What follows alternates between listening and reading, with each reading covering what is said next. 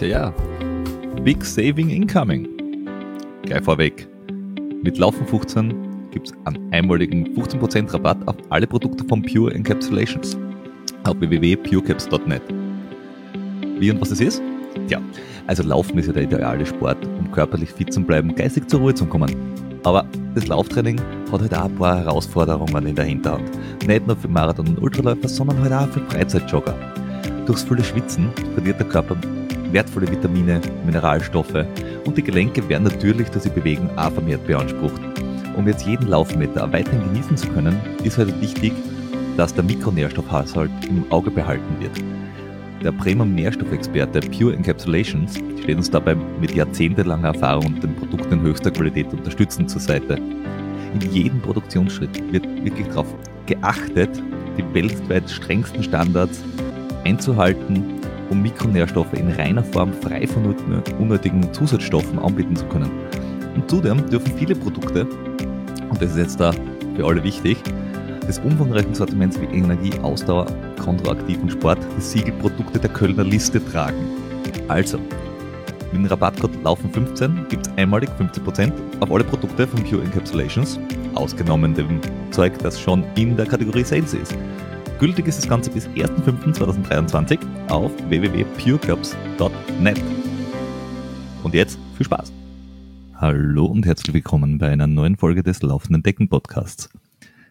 Wir freuen uns, dass ihr wieder zugeschaltet habt und äh, möchten euch darauf hinweisen, dass ihr auch durchhaltet. Durchhaltet, durchhaltet natürlich.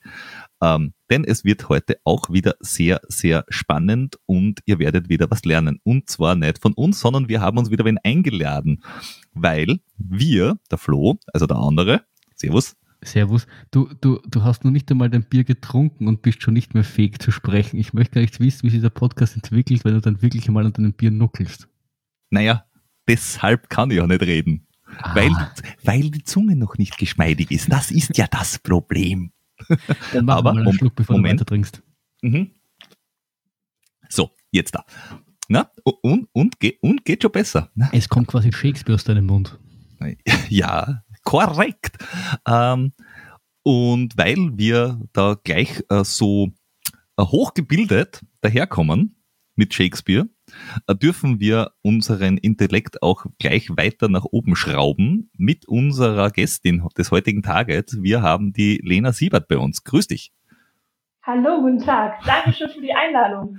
danke fürs Kommen und äh, danke, dass du uns äh, die nächsten 60 Minuten erträgst. Das wird sicher ein Spaß. das machen wir nur, weil unsere Freundin uns eben nicht mehr ertragen können. Müssen, deswegen müssen wir andere belästigen. Tja, jeder macht, was er am besten kann. Ähm, damit jetzt da Menschen nicht wild äh, stehen bleiben müssen, irgendwo beim Laufen und äh, zum Googlen anfangen müssen, wer du überhaupt bist äh, und warum du da bist, willst du dich ein bisschen äh, vorstellen? War, war, warum ähm, du dich sehr, sehr intensiv mit Sport beschäftigst? Das kann ich gerne machen. Also wie gesagt, ähm, ich bin Lena und ich bin Sportwissenschaftlerin, habe also quasi mein Hobby ja zum Beruf gemacht und interessiere mich nicht nur beruflich für den Sport, sondern auch privat für das Sporttreiben und die Gründe, Weggründe und all das, was damit zusammenhängt. Ähm, ja, mehr fällt mir spontan gar nicht ein. Ihr müsst, glaube ich, anfangen zu fragen. kriegen, kriegen wir hin. Ähm, aber du hast es jetzt auch sehr offen gelassen, äh, weil du äh, vielseitig sportlich interessiert bist. Aber warum wir da ähm, auf dich gestoßen sind, ist, weil du über Sportler und Ausdauersportler im Speziellen ähm, dich wissenschaftlich vertieft hast und darüber äh, geforscht hast. Magst du uns verraten, wie denn das Ganze heißt? Also das, was dann rausgekommen ist. Ja, also es ist so, dass ähm, ich interessiere mich für psychosoziale Fragen oder für psychosoziale Gesundheit. Das ist so mein Schwerpunkt. Und es gibt ja ganz verschiedene unterschiedliche Richtungen, wie man sich sportlich ja, vertiefen kann. Also Sportwissenschaften, es gibt nicht die Sportwissenschaft, sondern es gibt nur die Sportwissenschaften. Das liegt daran, dass die Sportwissenschaft ein interdisziplinäres Fach ist. Das heißt, sie ist, ähm, hat verschiedene Disziplinen, die sie ihr Land holt, also anzieht. Und äh, dann kann man sich jeweils ähm, einmal die Sportwissenschaft sozial betrachten, aber auch psychologisch oder sogar juristisch. Und ja, ich habe festgestellt, dass es gerade im Bereich des Ausdauersports, des Ultralaufsports ähm, ziemlich viel Literatur eigentlich gibt, aber tatsächlich wenig gute. Okay. Also wenn man sich, was, was meinst ja? du mit Literatur? Meinst du mit Literatur jetzt da über den Sport oder von Menschen, die dies, die das ausüben? Weil so die klassischen äh, ha Hallo, ich bin Ausdauersportler, ich habe das und das gemacht, hier ist meine Biografiebücher. Die nee, gibt's nicht. nicht. Okay. Also, mhm nicht, nicht die Biografiebücher, sondern wirklich die wissenschaftlichen äh, Bücher. Ich äh, darf jetzt hier keine Namen nennen, aber es gibt ein ganz bekanntes Buch, das ist relativ dick auch, das gilt so als die Läuferbibel. Ähm, und wenn man sich aber da reinliest, dann wird man feststellen, wenn man sich ein bisschen auskennt, dass da auch ganz viel falsch geschrieben ist.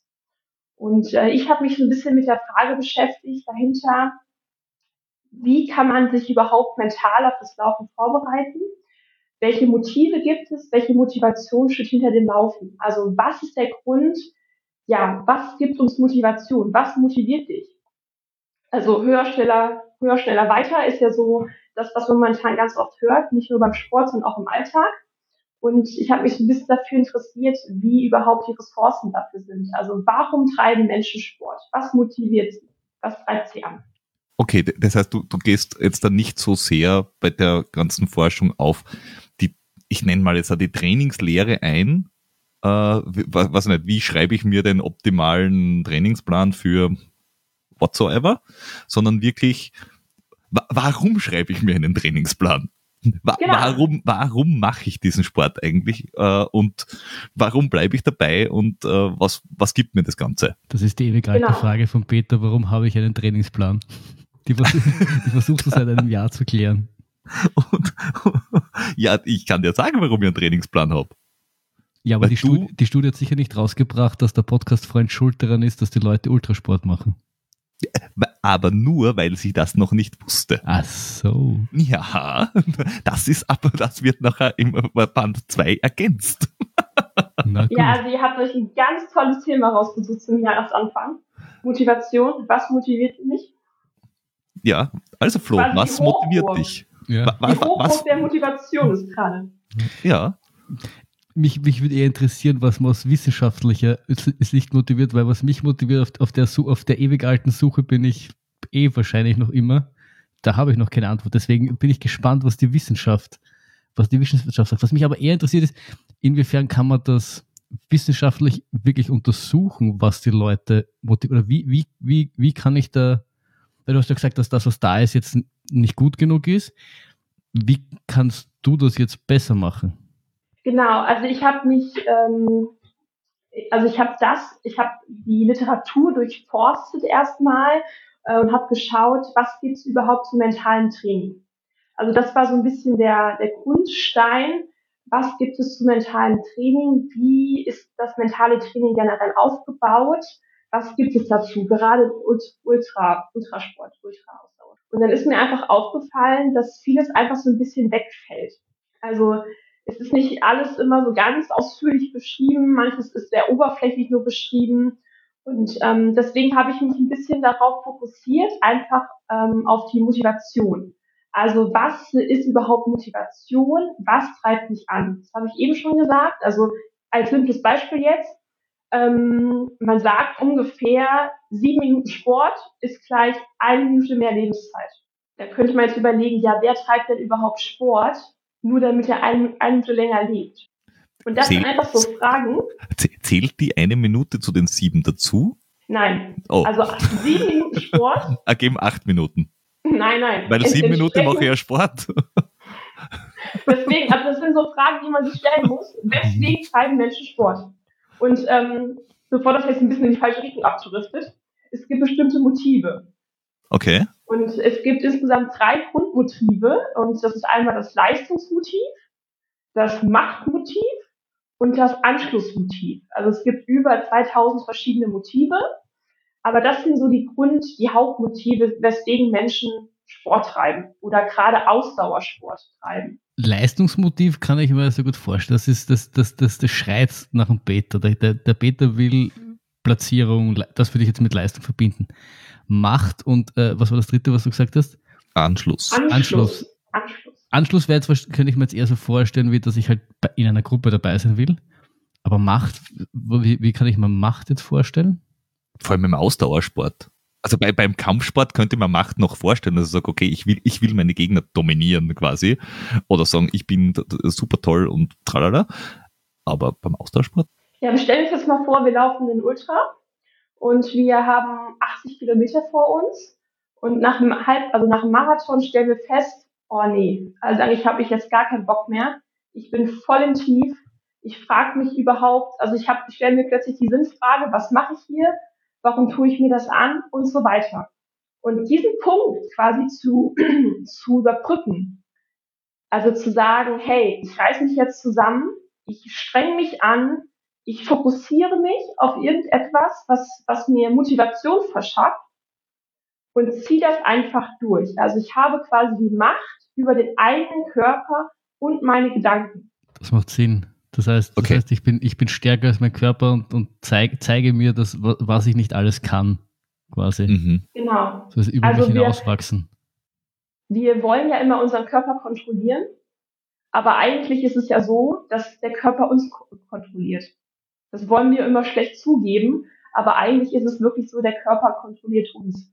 Und wir können ihn aber durch sehr, eine sehr, sehr starke Motivation unter anderem, also durch unser Gehirn, neurobiologisch auch, ja, so vorantreiben, so motivieren, dass wir auch etwas schaffen, was vielleicht unmöglich ist. Das ist ja auch der Grund, warum man, ähm, warum manche Menschen Höchstleistungen erbringen können, weil sie eine Motivation in sich tragen. Und da kann man wieder unterscheiden zwischen intrinsischer Motivation und Mhm. extrinsische Motivation. Und ähm, eine intrinsische Motivation ist immer stärker. Also wenn ich etwas will, dann ist es viel, viel langanhaltender, wie wenn mein Trainer zum Beispiel sagt, ja, du hast hier einen Trainingsplan, also lauf den doch mal bitte.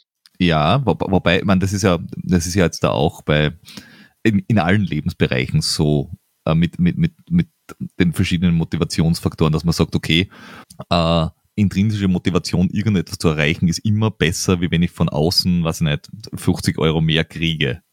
Das ist zwar nett, aber es hält halt nicht lange. Ähm, nur, Leistung und Leistungsdruck kann ich mir natürlich von intern und von extern machen. Also Leistungs, ich würde es jetzt mal beschreiben als Leistungswille versus Leistungsdruck, der von außen kommt, kann ich wieder nachvollziehen. Anschluss suchen versus äh, Gruppenzwang kann ich mir ja auch wieder vorstellen. Macht über meinen Körper haben als intrinsische Motivation ja, aber als von extern, also das ist das Motiv, das ich mir von extern nicht vorstellen kann, weil how? Man kann ja auch nicht immer alle Motive und all das komplett voneinander trennen. Mhm. Das ist ja manchmal auch nur ein Zusammenspiel. Ähm, grundsätzlich ist es ja aber so, dass man die Motive ähm, einmal separat sieht und einmal die Motivation. Also man muss sich vorstellen, Motivation ist der Oberbegriff Mhm. und Motivation, wenn man das quasi runterbricht, besteht aus äh, Bedürfnissen, Motiven und Zielen. Und Mhm. ähm, so setzt sich einfach der, der große Be Begriff Motivation überhaupt erst zusammen. Also man kann das nicht immer manchmal ganz, äh, ganz scharf trennen. Aber es ist halt nun mal so, dass ähm, viele Menschen zum Beispiel nur laufen, wenn sie sonntags morgens im Park ihre Freunde treffen. Dann haben Ja. sie ganz klar ein Anschlussmotiv. Also sie haben die Motivation morgens um 9 Uhr da zu stehen, sich aufzuraffen am. Wochenende oder samstags. Ja, Parkrun-Zeit. Parkrun, genau, gibt es ja in vielen großen Städten, Mhm. äh, der kostenlos ist meistens Richtig, oder immer. richtig. Na, immer. Immer, Na, no, immer. Samstag 9 Uhr. Auch in ihrer Nähe. Ja. äh, genau. Und ähm, wenn wir jetzt zum Beispiel wieder so ein bisschen zurückkommen zum ambitionierten Sport, Mhm. Da ist es ja nun mal so, dass da auch alles komplett vermischt wird. Also wir haben das Leistungsmotiv, wir haben das Machtmotiv, aber auch das Anschlussmotiv. Und das Anschlussmotiv heißt nicht nur, dass ich mit dem Laufpartner laufen gehe. Manchmal ist das Anschlussmotiv auch schon, ich tausche mich über den Sport aus. Also ich habe einen gemeinsamen Zugang zu etwas. Meine ganze Bubble, also mein ganzes soziales Umfeld ist in diesem Sportmilieu quasi drinne.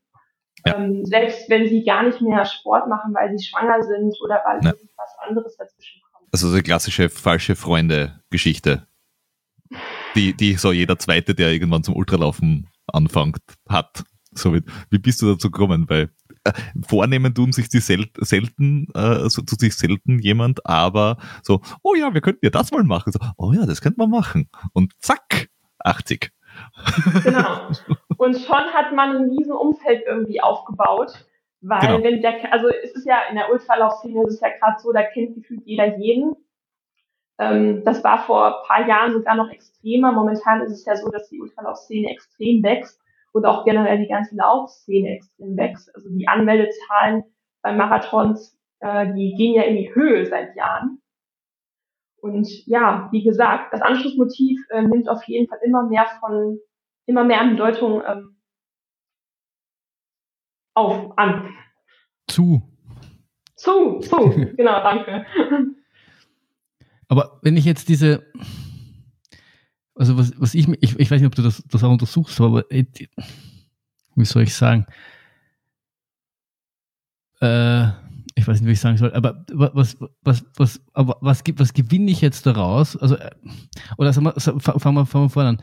Wie, wie, wie finde ich jetzt heraus, oder wie, wie, kann, wie, wie kann ich mir irgendwie sicher sein, was, was, was mich jetzt antreibt? Ist es einfach nur ausprobieren oder ist es irgendwie, gibt es doch irgendwie Methodiken, wie ich da jetzt da irgendwie, äh, ich bin jetzt Neuling, kenne mich nicht aus, weiß, weiß irgendwie nicht und bin vielleicht auch ein bisschen motivationslos. Wie, wie finde ich dann aus, was mich vielleicht antreibt, um wieder so meine, meine Liebe zum Sport, vielleicht, vielleicht betreibe ich jetzt ein bisschen Selbsttherapie, aber, aber Vielleicht. Na, aber gibt es auch, gibt's auch dann für, für, für jeden Typus irgendwie so, weiß nicht, so also Eigenheiten, die ihn dann irgendwie, irgendwie motivieren, so wie du das Beispiel genannt hast, mit dem, der, äh, der dann äh, im Sonntags halt mit den Freunden laufen geht oder gibt es da dann, also, weißt du, was ich meine? Ich stelle meine Frage vielleicht etwas umständlich. Nee, alles gut. Also ich habe nicht verstanden, du hast, ich habe nur, ähm, du hast viele Fragen auf einmal gestellt, die man ähm, ausführlich äh, beantworten könnte. Also zum einen ist es erstmal so, ähm, nur weil ich nicht motivational handle, heißt es nicht, dass ich nicht motiviert bin. Also das Handeln und das Motiviertsein ist nochmal ein Unterschied.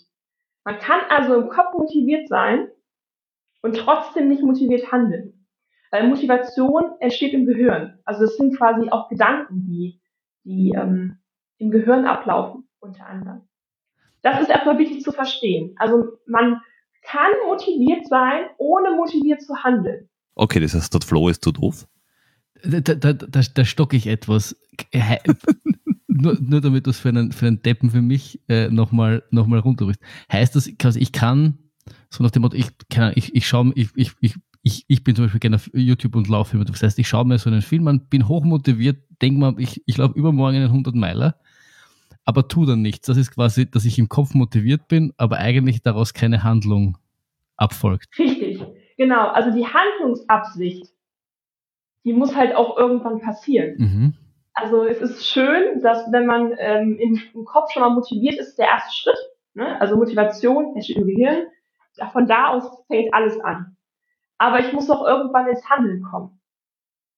Und das ist Ah. erstmal das Wichtigste, dass man das versteht. Also ich muss erstmal einen Anreiz finden. Und da wäre zum Beispiel dieser Parkrun etwas.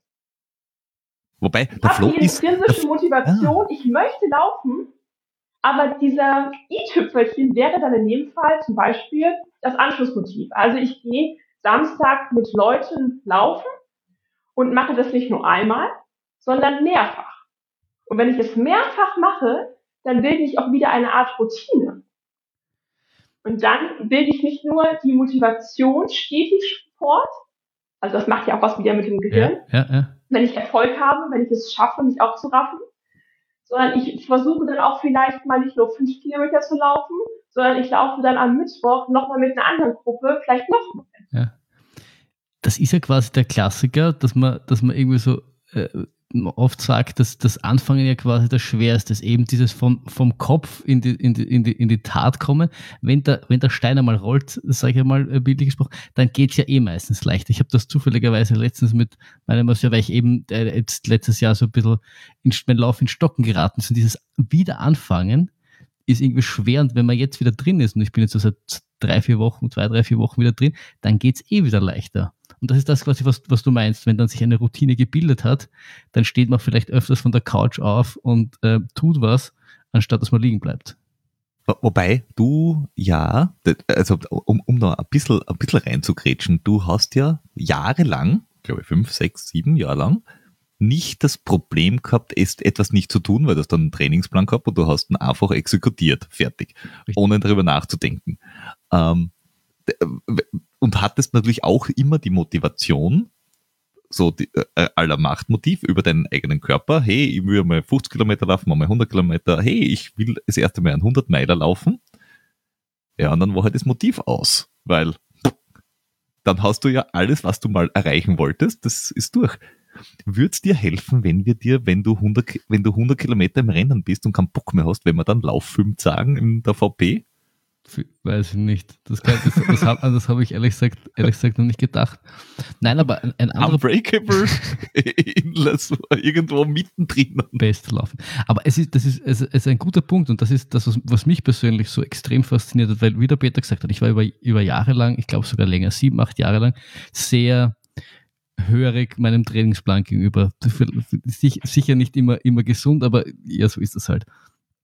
Und dass, dass man dann doch doch wieder so schnell unter Anführungszeichen aus dem rausfallen kann und dass es dann doch wieder schwer ist anzufangen, das ist was, was mich ehrlich gesagt wahnsinnig überrascht hat. Also das hätte ich mir nie von mir gedacht, dass ich dann so schnell mir denke, ach, ich bleib lieber liegen auf der Couch. Und das, also, das, das, das, das hat mich fasziniert und ja, weiß ich nicht. Dass ich da wieder so genau. einen Kraftakt brauche, um wieder rauszukommen aus dem. Genau. Und das ist ja nicht nur mit einmal getan. Also wie, wie du eben schon geschrieben hast. Ähm, stell dir vor, du, du rachst dich auf, du stehst vom Sofa aus, fängst wieder an.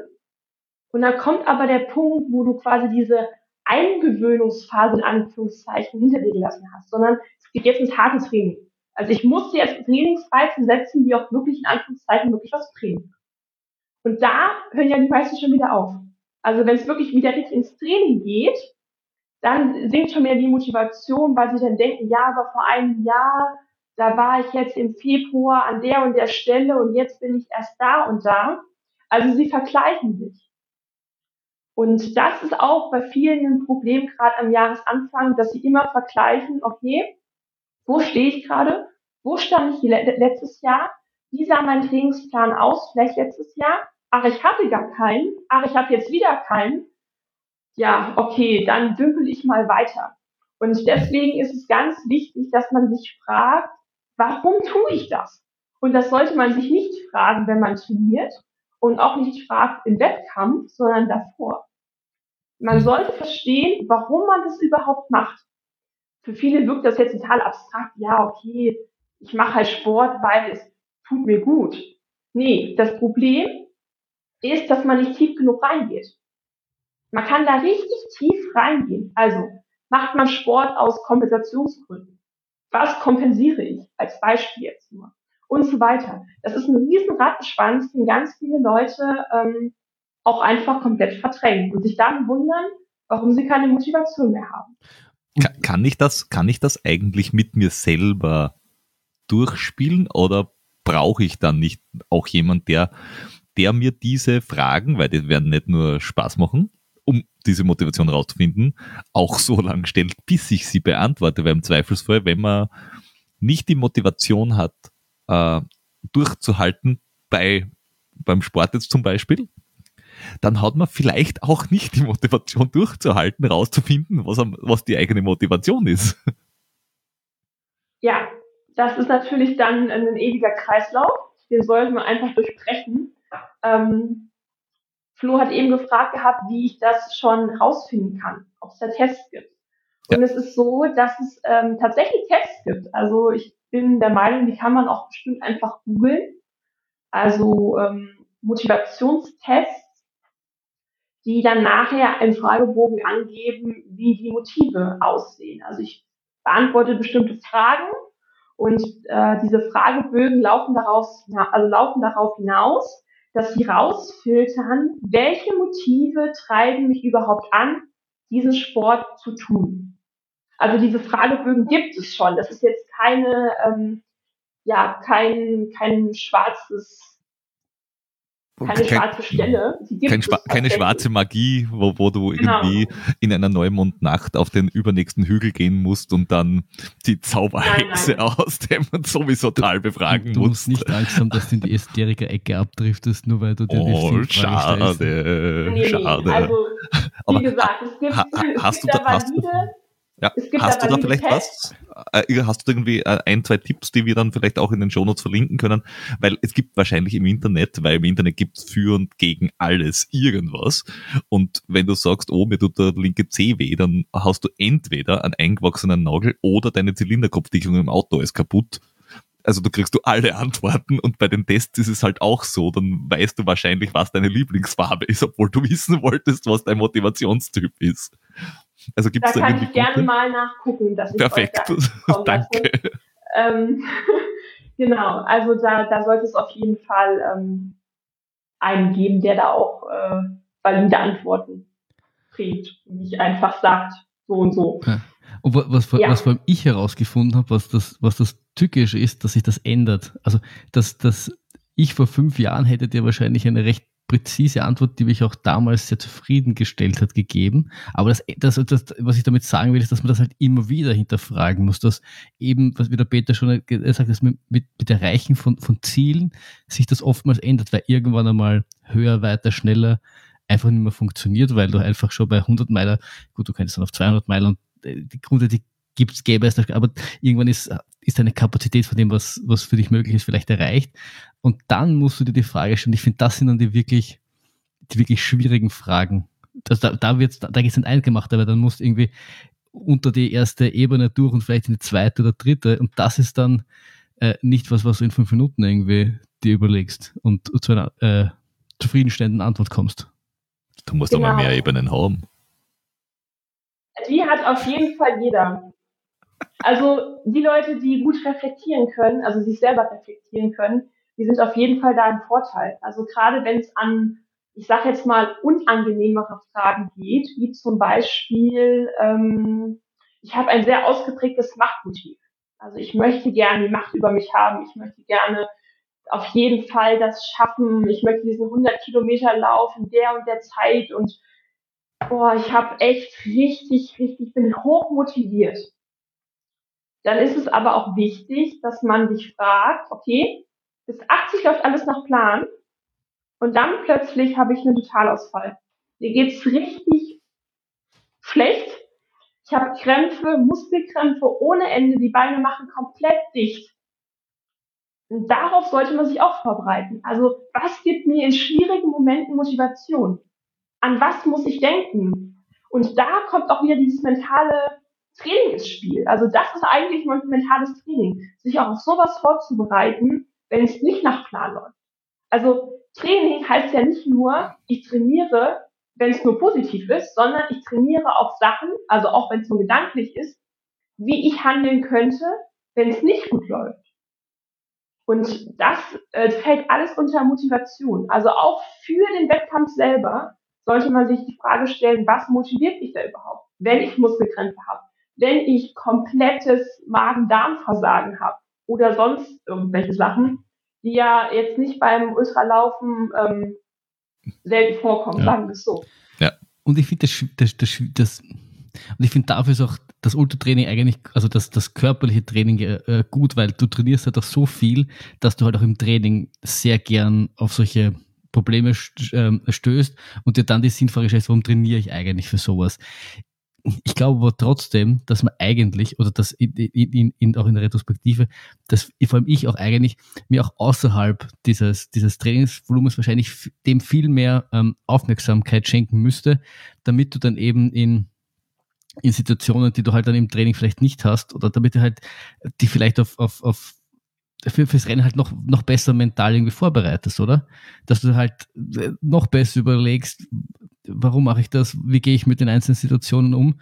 Und das ist, glaube ich, was, was für viele ein Problem ist, weil das einfach dann zu wenig beachtet wird, denke ich. Genau. Also es ist so, dass ja, wir leben ja in einer Zeit, wo man auch sehr viel arbeiten muss. Das heißt, die ganzen ähm, Läufer sind ja auch noch berufstätig. Und die äh, können nicht immer äh, zu einer schönen Zeit von 10 bis 1 Uhr trainieren morgens, sondern die müssen vielleicht nach der Arbeit um 6 Uhr anfangen. So, das heißt, die kommen von der Arbeit, ziehen sich schnell um, äh, strugglen noch zwischen, esse ich jetzt noch was oder esse ich nichts? Und dann geht's los. Und äh, gerade Ultralaufen oder generell auch Ausdauersport ist halt ein sehr zeitintensives Hobby.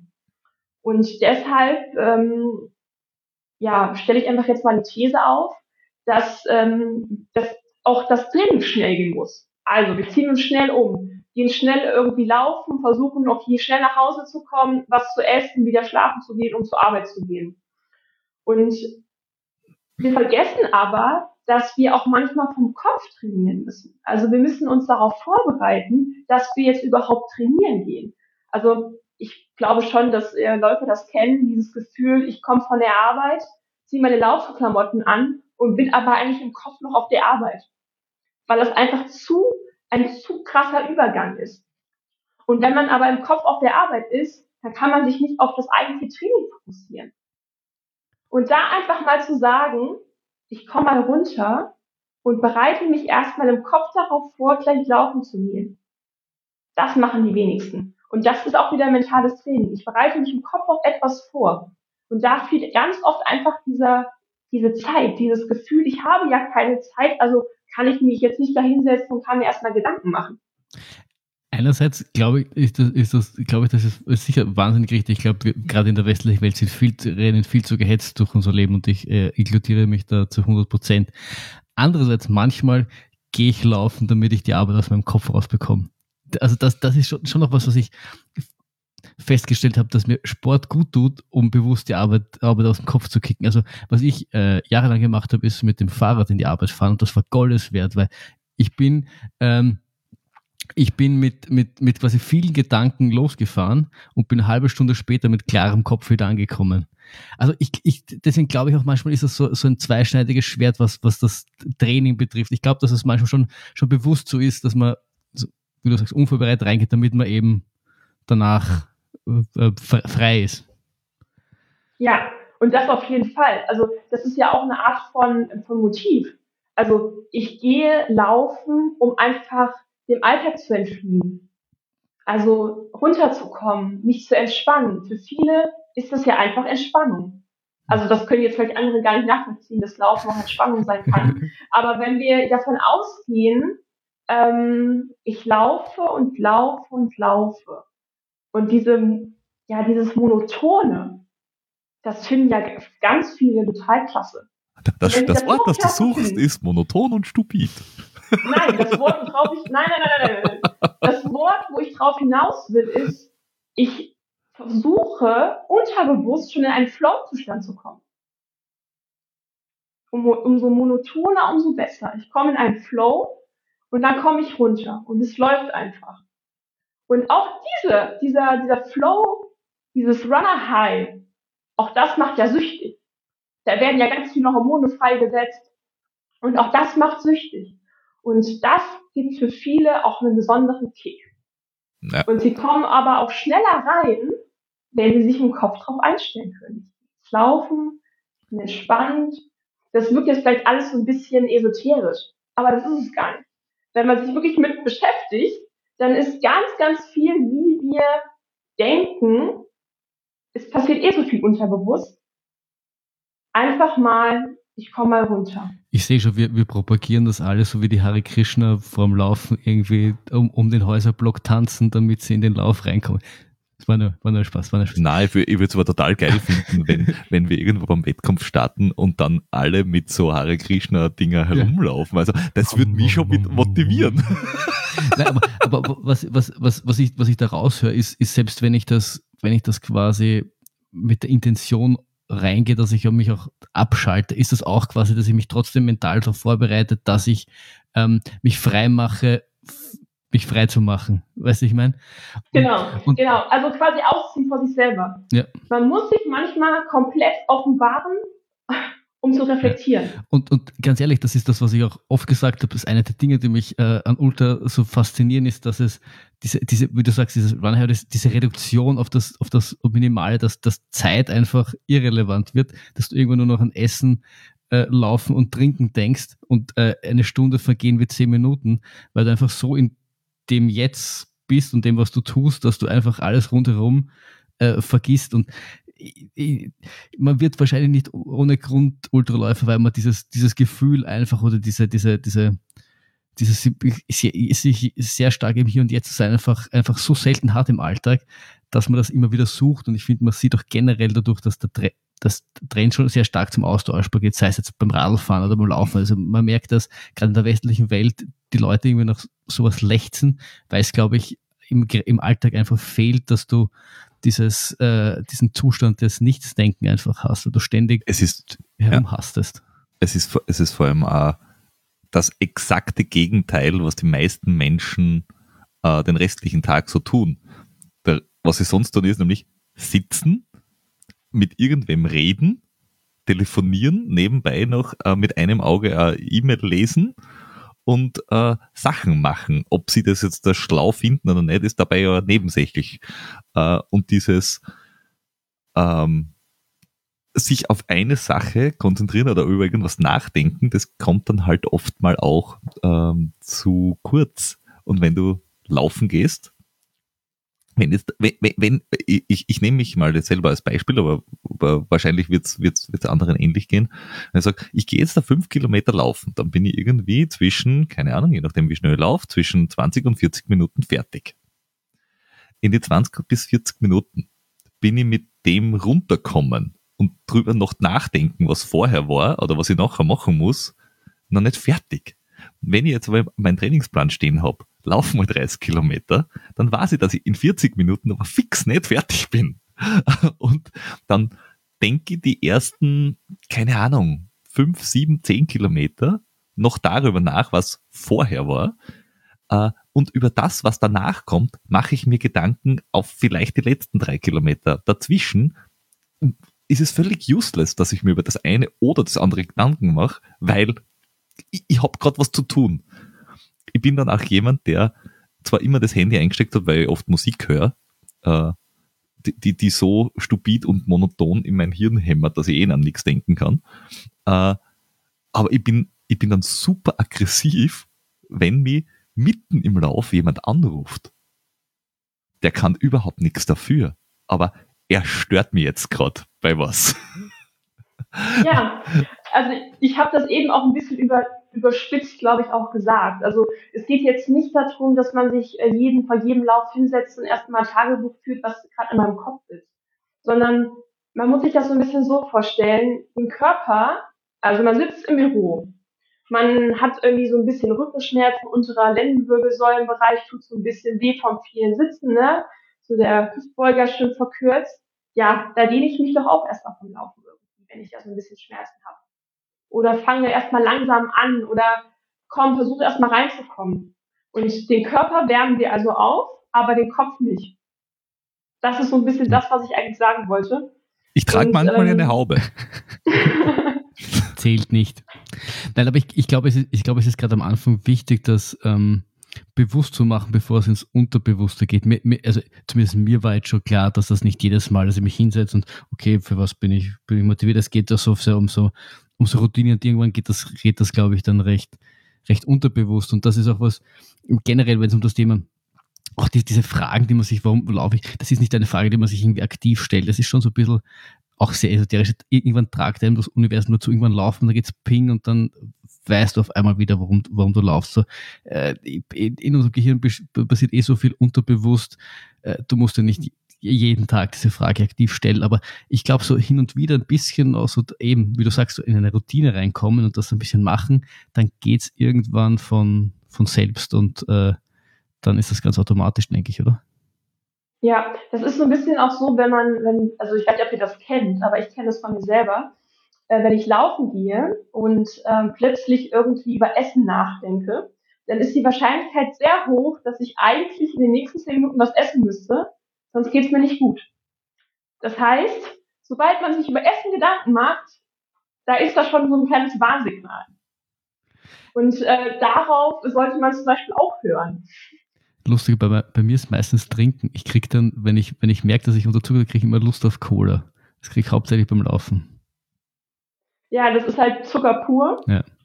Na, Insulinspiegel, das geht, das schlägt, das schlägt gut an. Ja, ja, aber, aber wir, haben, wir haben die Frage Cola oder nicht Cola schon in einer alten Folge geklärt. Seitdem darf ich wieder mit genüsslich zum Cola greifen. Wohl wahr, wohl wahr. Wir haben das höchst wissenschaftlich untersucht. Genau. Okay. Also das Cola, äh, dass du gar nicht so viel Cola trinken kannst äh, oder mitnehmen kannst, dass es diese ganzen Gels ersetzen würde vom, vom Zuckergehalt. Gels sind schlimmer. Genau. Dann, dann empfehle ich euch fürs nächste Mal, dass ihr euch mal mit Kaffee auseinandersetzt. Und dem Koffein da drin. Oh. Ja, aber, aber, aber Kaffee während dem Lauf, wenn man aufbrühen, ist ein bisschen fad, weil da muss stehen bleiben und kalter Kaffee schmeckt halt meistens so semi. Cold Brew Kaffee schmeckt gibt, super. Es gibt auch Leute, die äh, kalte Kartoffeln essen. Also von daher, also kalter Kaffee. Also ja, kalte glaube, Kartoffeln sind geil. Am Laufen ist, dann ist es, glaube ich, auch ein bisschen egal, irgendwann, was man gerade isst, oder? Gerade bei so einem. Kalte Kartoffeln ja. mit kaltem Kaffee. Ja. Ach so, ach so, das ist dann quasi selbstgemachtes Koffeingel. Richtig, genau, genau, genau, genau. Also ähm, ich glaube, wir, also ich glaube, es gerade verdrehen ziemlich viele Leute den, die Augen. Ja, ähm, tatsächlich geht es mir jetzt nicht, mir geht es jetzt nicht um den kalten Kaffee, sondern mir ging es um das Koffein da drin. Aber das ist nochmal ein anderes ja, Thema. Ähm, aber, aber äh, du hast also in dieser, in dieser ganzen Arbeit hast du dich mit dem, also jetzt einmal mit, mit dem Thema Motivation als Ganzes auseinandergesetzt, dann mit dem, mit den Grundlagen, wie, hm, wie, wie, wie Hirn funktioniert in dem Zusammenhang. Neuro, ja, neurobiologische Prozesse. Das ist die wissenschaftliche Erklärung für den, für den Pöbelblödsinn, den der Peter gesagt hat. ja, wie Hirn funktioniert. ich bleib dabei. Äh, und, und dann äh, quasi das Ganze auf das ganze mentale Training äh, umgemünzt, sage ich jetzt einmal. Also was mentales Training ist und was ich machen muss und wie ich das, wie ich das äh, aufbauen kann. Weil es, weil bis, bis hierhin ist es ja auch noch völlig unerheblich, um welchen Sport es geht. Also da, da ist es, das ist völlig egal, ob jetzt da Schwimmen, sage ich jetzt nicht, weil Schwimmen ist kein Sport, äh, sondern eine Zumutung, aber ob das jetzt der Dartspielen ist, äh, da werden jetzt da viele Leute schreien, äh, oder Curling oder Ultralaufen. Und ja, ähm, Curling ist mehr Sport als Schwimmen. Korrekt. Weil du Sogar Schach ist mehr Sport als Schwimmen. Richtig. Ähm, aber beim, beim, beim was glaube ich beim, beim Ausdauersport dann vielleicht ein bisschen spezieller ist, weil du hast dir dann äh, mit dem Ausdauersport an sich nochmal auseinandergesetzt und, und wir haben das jetzt da schon in vielen Gesprächen und auch miteinander äh, oftmals beleuchtet und gesagt, okay, jeder, der jetzt da Ausdauersport oder Ultra-Ausdauersport betreibt, der ist ein bisschen doof. Ähm, jetzt nicht, nicht im Sinne von äh, sehr niedrigem IQ, sondern du musst irgendwo in deinem Leben ein bisschen falsch abbogen sein, damit du das tust, weil alles, was du da machst, könntest du mit weniger Aufwand auch erreichen. Und es gibt halt immer noch verschiedene Flavors und Levels of Madness, aber eigentlich wenn du 70 Kilometer durch die Walachei gurkst, wurscht, ob das jetzt flach ist oder durch die Wüste oder über den Berg, da, da ist ein bisschen komisch. Das heißt, du brauchst nicht nur äh, das mentale Training, damit du weißt, warum du das tust, sondern vielleicht auch, damit du rausfindest, was mit dir schiefgegangen ist.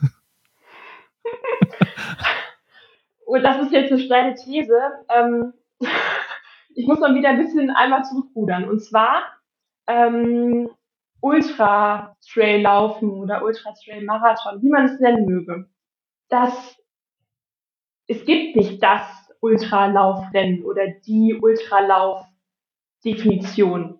Es gibt dann Berg, Bergsprints, sage ich mal, ne? und auch äh, längere Bergetappen. Es gibt Sie hat gesagt, Ultralaufen und Bergsprint. das ist für einen Mitteldistanzler sicher super lustig. Also ich wollte damit nur sagen, ähm, Traillaufen und Ultra-Traillaufen und, ähm, und verschiedene Arten von Ultra-Traillaufen nochmal, da gibt es eine enorm große Spannbreite. Und es gibt auch viele bekannte ähm, Trailläufer, die sind zum Beispiel dann auf der Straße super gut, aber manche sind auch gar nicht auf der Straße gut. Also das ist ganz, ganz individuell, wo sie sich halt gerade ähm, eingeschossen haben. Aber tatsächlich äh, finde ich die Frage auch ziemlich spannend, wie man überhaupt zum Ultra-Trail gekommen ist. Aber ist, ist, also ist habe ich mich jetzt nicht, aber generell von der Motivation her und von dem, was mich antreibt oder von dem Mentalen, ist es dann nicht fast ein bisschen egal, ob ich jetzt am Berg mache oder auf der Straße mache oder Weißt du, ich meine, wenn ich jetzt der, der, der, der Anschlusstyp bin oder wenn ich der, ich habe die anderen schon wieder vergessen, äh, dann ist ja fast egal, auf welchem Untergrund ich das mache, oder? Ähm, äh, prinzipiell schon, aber eigentlich nicht. Und zwar ähm, liegt es daran, weil wenn wir uns vorstellen, wir laufen in Bergen einen engen Trail, ist es ja schon was anderes, weil wie wenn ich in der Stadt auf einer Straße laufe. Warum ist es was anderes? Wir haben andere Anforderungen, also Höhenmeterprofil ist ganz anders, aber wir haben auch andere Stressoren, also sprich ähm, Reize, die auf uns einprasseln. In der Stadt ist es das Auto, was hupt, dann die Ampel, wo man stehen bleiben muss. Und ähm, auch beim Berglauf zum Beispiel, da ist es der Stein oder da ist es die Sonneneinstrahlung oder doch mal der Regen ähm, oder sowas in der Art. Also das heißt, die Einflussfaktoren, die vielleicht meine Motivation in irgendeiner Form bedingen, die sind komplett unterschiedlich. Und deshalb ist es nicht zu vergleichen. Hast, ähm, hast du da jetzt, da, äh, wenn du da auf das hingeschaut hast und gesagt hast, okay, was sind denn, also was für Voraussetzungen muss jemand haben, damit der Ultra Trail läuft?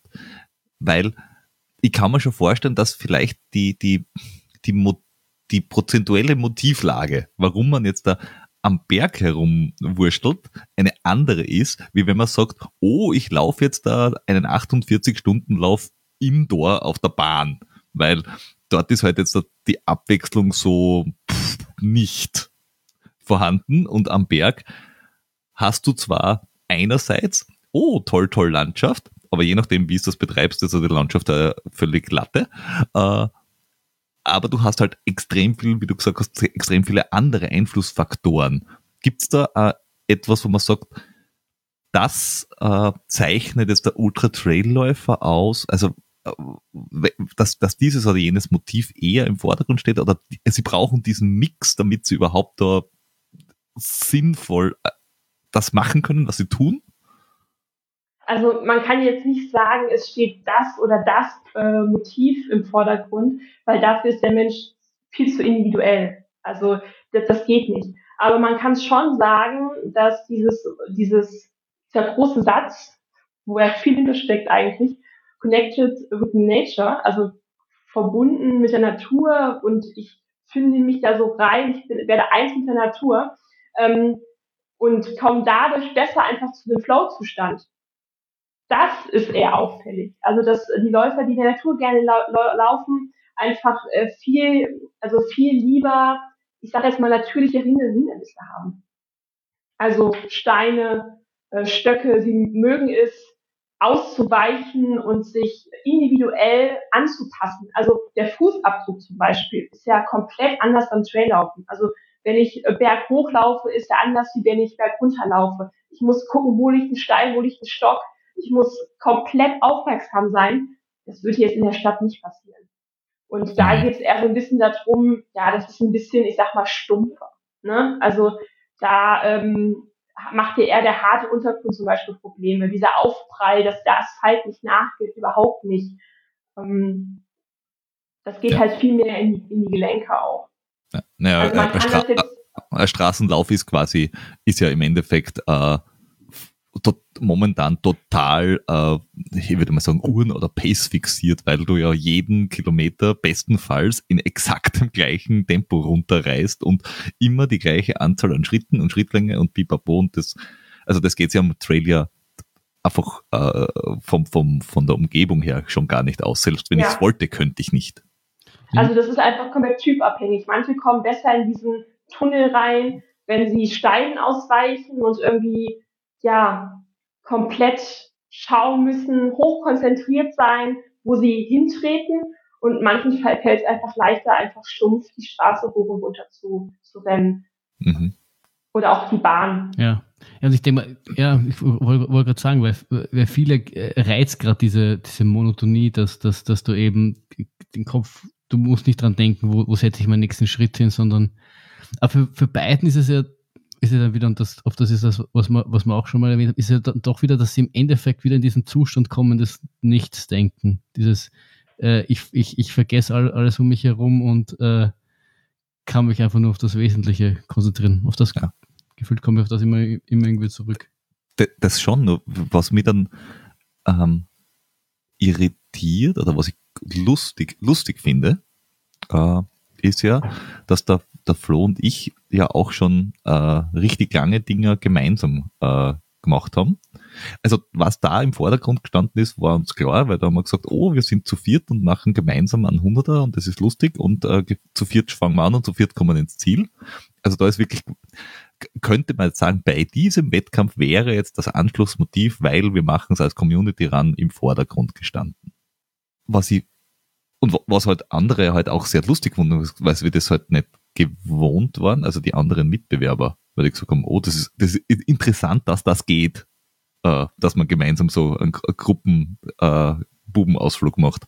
Ähm, aber was, was ich witzig finde, ist dann, dass ja der Flo und ich vom, vom grundsätzlichen Ansatz, wie wir Training, Wettkampf, äh, Ultra Trail an sich sehen, ja, wir machen zwar dasselbe, wir machen auch dieselben Rennen, aber wir machen es komplett anders. Das fasziniert mich ein bisschen. Und bei mir weiß ich ja, warum ich es tue. Beim Flo verstehe ich es noch nicht. Es ist, weil du einfach ignorant bist. Das ist, das ist wahr. Jetzt, aber jetzt interessieren wir einmal für die. Ja, und das ist auch falsch. Und? Du erzählst mir ja nichts. Vielleicht erzählt uns die, äh, erzählt mir die Lena, warum du es machst, wenn du mal schon nichts erzählst. Das ist eine gute Frage. Magst, magst du mir erzählen, warum ich es mache? Warum du generell Wettkämpfe machst oder warum du läufst. Ja, wenn der Peter sagt, du kannst mir das erzählen, Naja, ich kann jetzt nicht hell sehen, ne? Also Schade. so ist es noch nicht. da habe ich mir gedacht, haben wir einen Esoterik-Podcast und dann ist es doch, doch nicht, wieder nicht so. Na, dann wird es halt doch ein Lauf-Podcast. Ah. Aber ich, ich, kann dir, ich kann dir meine persönliche Meinung dazu ja, bitte, sagen. bitte, bitte, bitte. Oh ja. also ich glaube, ähm, dass du es schon machst, um einfach abzuschalten. Wahrscheinlich schon. Also ich schätze dich so ein, dass du einfach, ja, du ziehst die Schuhe an, läufst mal raus und entscheidest spontan, wo du abbiegst. Lustigerweise mache ich das oft, ja. Ich mache das mal schon, ich, ich, ich entdecke gern, deswegen heißt auch das ganze Ding äh, laufend entdecken, genau. weil ich äh, gern dort laufe, wo ich noch nicht war. Das stimmt schon. Ja, und ich glaube, ich schätze dich auch so ein, dass du einfach gerne mal mit dir alleine Zeit verbringst. Das stimmt auch. Und das Handy vielleicht mal nicht anguckst, sondern einfach mal in der Gegend rumtümpelst und ähm, dich berieseln lässt von der Sonne. Und Das stimmt, das stimmt wirklich. Also wir wir kennen uns wirklich erst seit 52 Minuten, aber das, das stimmt, das stimmt echt, wirklich. Und, aber ich finde das ja, so wie, der, so wie der Peter gesagt hat, das sind fasziniert, aber ich finde, das ist auch wieder irgendwie das, hm, gerade auch das Spannende an, an, uns zwei, dass wir eben so, so total widersprüchlich sind in dem, wie wir äh, das Laufsport oder wahrscheinlich auch generell das Leben angehen, aber dass man davon viel, viel lernen kann eben, dass dass dieses Ganze so, äh, dieses, ich sage jetzt mal, dieses bisschen spirituelles, eher so, eher so meine Schiene, warum laufe ich und die Schönheit der Landschaft und das Entdecken und das ist das, wo der Peter so wie jetzt halt im, im Kopf zusammenschlagt und auf den Tisch schlagt und denkt, was, was redet der schon wieder für ein Blödsinn? Aber wenn es darum Das ist korrekt. Aber wenn es darum geht, dann so, so die, mal, die Ernsthaftigkeit des Laufens. So, ich, ich mache mir Gedanken darüber, dass ich in dem Segment so viele Sekunden schneller sein hätte können oder dass ich äh, statt 25 Minuten jeder 23 Minuten ein Gel nehme. Das sind, das sind Dinge, über die mache ich mir ehrlich gesagt relativ wenig Gedanken oder nicht in dem Ausmaß, in dem es der Beta macht. Und ich glaube, ähm, dass das generell auch bei, der, bei dem ganzen Ansatz und Motivation wichtig ist, ähm, über den Tellerrand zu blicken, zu sehen, wie es andere machen, um halt irgendwie auch dann davon, davon zu lernen und dass ich in dem Maß, in dem es, in dem es für einen dann äh, passt, zu übernehmen und halt dann, dann daraus zu wachsen, vielleicht neue Motivation zu ziehen. Ja, also eigentlich all das, was wir gerade reden, ist komplett individuell. Und man kann nur so Anreize, so Anstupsen, Anstupser geben und jeder muss sich selber fragen, wie weit er das vertiefen möchte und ob es überhaupt vertiefen möchte oder sagt, oh Gott, oh Gott, oh Gott warum, warum soll ich das machen? Und das ist aber irgendwie das Schwierige, dass, dass dir bei den Fragen eigentlich keiner helfen kann. Es kann dir jeder nur die Richtung zeigen. Gehen muss das aber selber. Und das, äh, ich, ich war dann, äh, äh, lange Geschichte, aber die, die Kurzfassung, ich habe beim UTMB mitgemacht, äh, ganz langes Rennen, großes Ziel, lang gearbeitet, nicht, nicht gefinisht, große Krise. Und dann haben wir gedacht, ich probiere mal einen Mentaltrainer. Und das Einzige, was er gemacht hat, hat er gesagt, da, da ist die Richtung, gehen muss das selber. Und da bin ich da gemacht, na, ich hätte mir schon gedacht, dass er mich ein bisschen ans Händchen nimmt. Aber gerade beim Mentalen, wenn es ums Körperliche geht, hast du einen Trainer, der kann das sagen, was du wann ma machen musst. Und bei einer großen Wahrscheinlichkeit wirst du auch besser. Das funktioniert irgendwie im Mentalen nicht wirklich. Wenn du nicht bereit bist oder wenn du nicht äh, du musst selber drauf kommen. Und das ist ja. oftmals sehr, sehr frustrierend. Ja, wir können das Thema gerade nur so im minimalsten anschneiden. Gerade wenn du jetzt Thema Coach angesprochen mhm. hast, das wäre nochmal, das wäre nochmal drei Folgen. Ähm, also hier geht es ja wirklich nur mal kurz ums Anschneiden. Aber wenn jetzt irgendeine Person zuhört, die sich fragt, ja, warum muss ich mir Gedanken machen überhaupt darum? Ja, vielleicht hilft es ja schon, wenn es eine Motivation ist, mal demnächst der Nachbarin zu sagen, wenn sie mal wieder fragt, warum man um 10 vom Laufen wiederkommt. Ich mache das aus dem und dem Grund. Funny Story. Funny Story. Meine, meine Nachbarin hat mich schon mal gefragt, warum ich das mache. Und ich habe das gesagt, was ich normalerweise auch sage. Weil ich halt sonst auch nichts kann. Das war sie nämlich sonst auch nicht so genau. Ja. Vollkommen richtig. Also das ist, das ist irgendwie das, das Schwierige, aber auch gleichzeitig das Faszinierende, weil ich glaube, wenn, wenn du dann einmal diese, diese Ebenen so ein bisschen durchbrichst, äh, dann kannst du da wahnsinnig, dann, dann liegt ein großer Schatz begraben. Und man darf auch nicht vergessen, wenn man laufen geht, wird ja Dopamin ausgeschüttet. Das heißt, Dopamin ist für die Motivation zuständig. Das heißt, es ist auch wieder ein Kreislauf. Ich gehe laufen, Dopamin wird ausgeschüttet, also kriege ich mehr Motivation.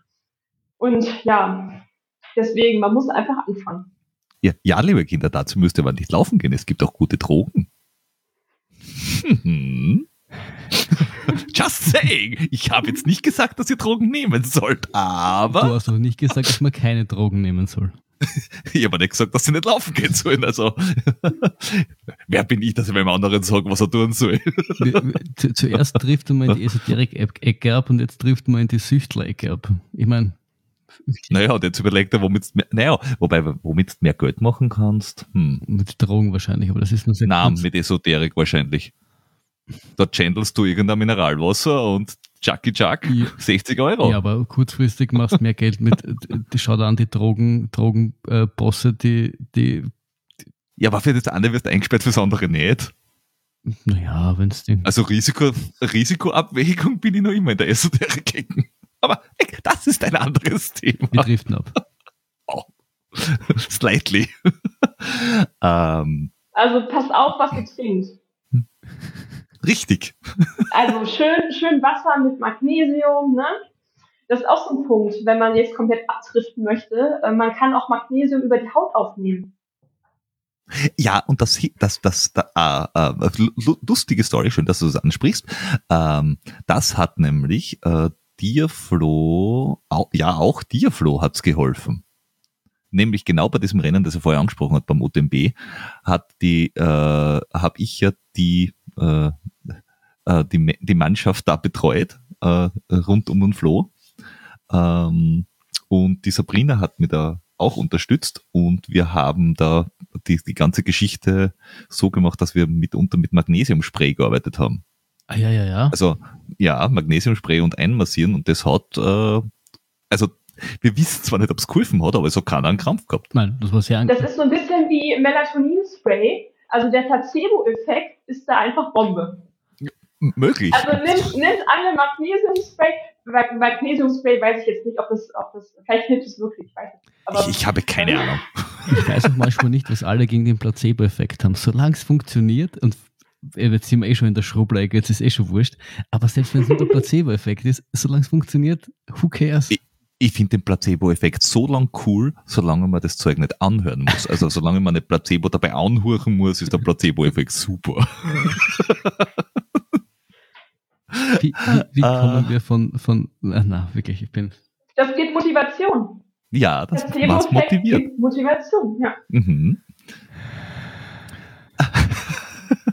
ähm, was, was, mich, was mich noch interessiert ist äh, zum Thema Motivation, nämlich, weil das ist, glaube ich, auch für, für Austauschsport und Ultra-Austauschsport sehr relevant, weil bei, bei kurzen, bei, bei kurzen Sportarten, äh, also wo, wo, die, wo, die, wo die Belastungsdauer oder, oder die, die Wettkampfdauer oder was auch immer, äh, wie, wie du ja immer es nennen willst, relativ kurz ist, ist ja die Motivation, dass du besser wirst fürs Training sehr relevant. Also wenn ich jetzt da, ich bleibe jetzt beim Laufen, damit es einfacher ist, wenn ich sage, okay, ich bin ein 200 Meter Hürdenläufer äh, oder 200 Meter ohne Hürdenläufer, egal, ist meine Belastungsdauer irgendwo bei einer halben Minute oder drunter bestenfalls.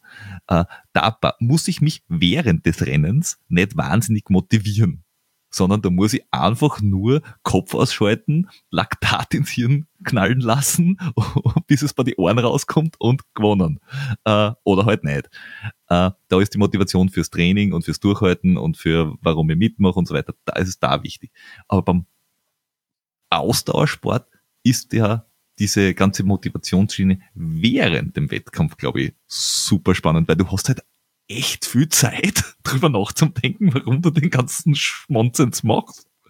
Äh, Gibt es da irgendwie Besonderheiten, dass du sagst, hier, äh, man, man, hat rausgefunden, dass, dass, dass die Menschen dann so drauf reagieren, weil ist, oder, oder ist die Motivation durchgehend dieselbe oder ist die Motivation am Anfang von einem Wettkampf eine andere wie mitten im Wettkampf wie am Schluss?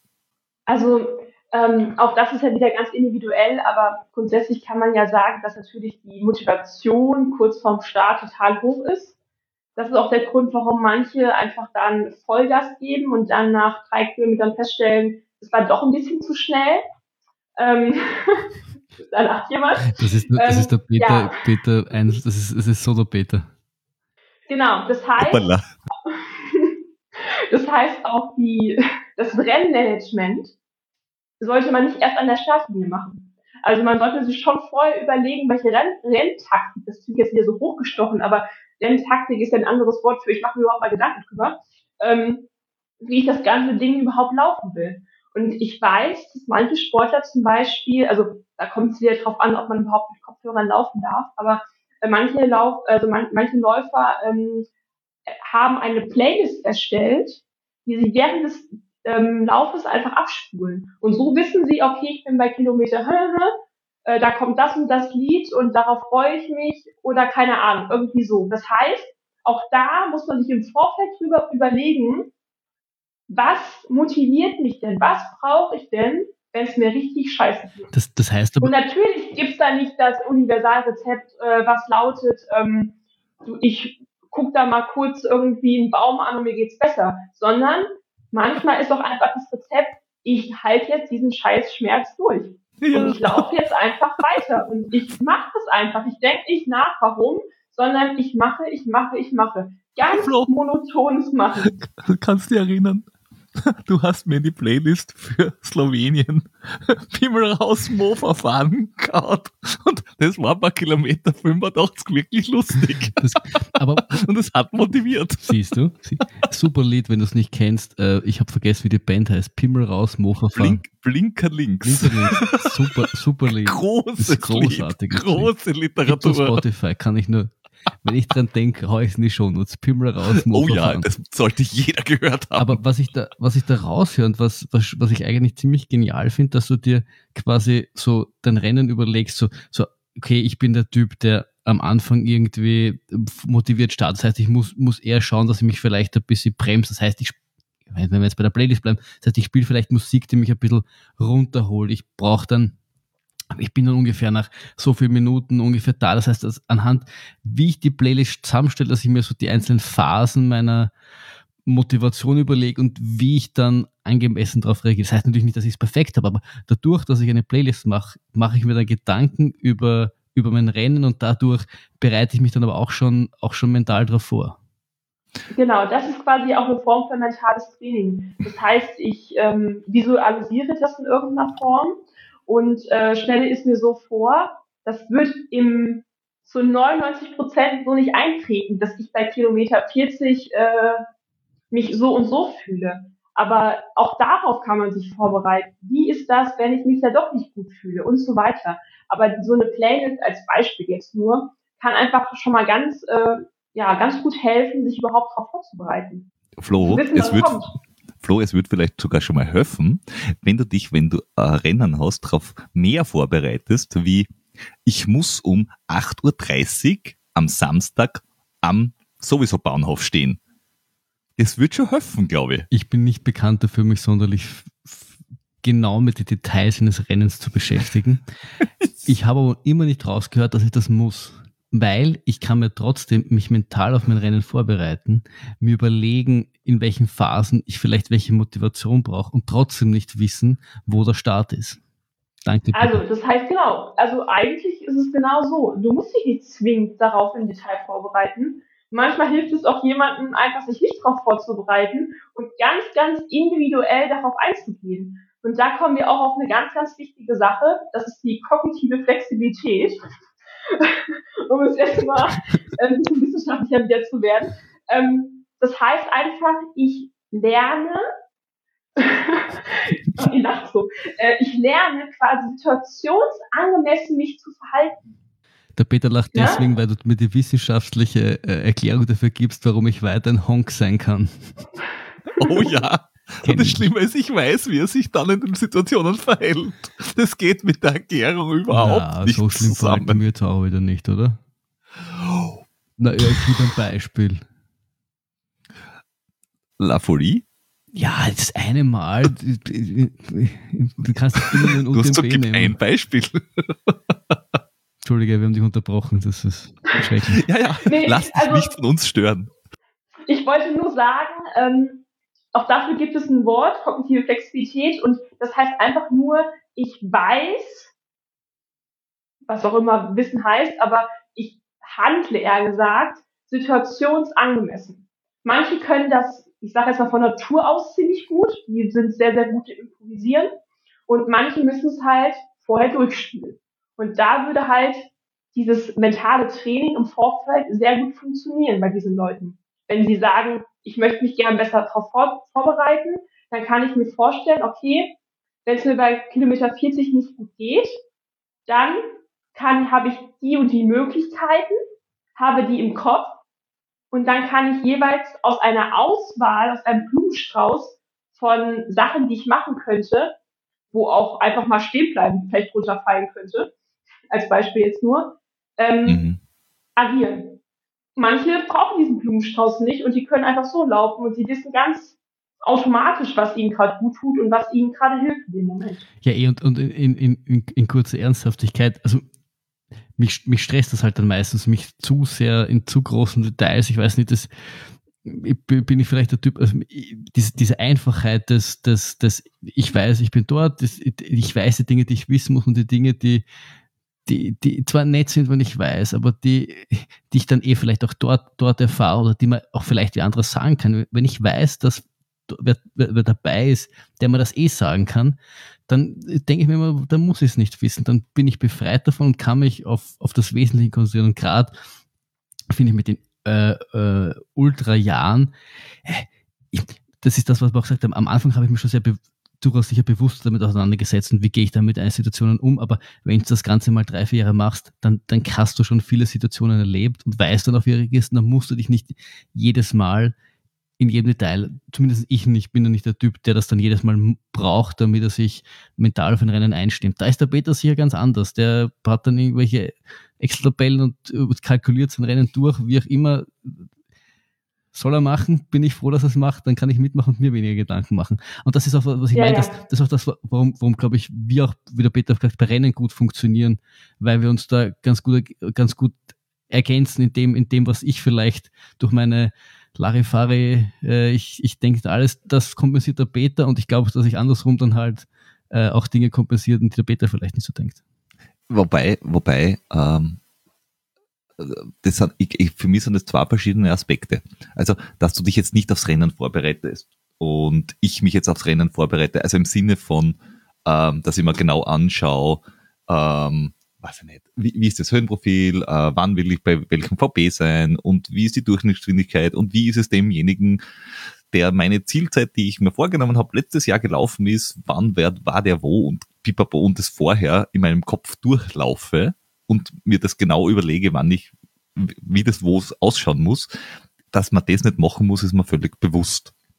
Weil, pff, wenn man das nicht interessiert, ja, dann mach halt nicht.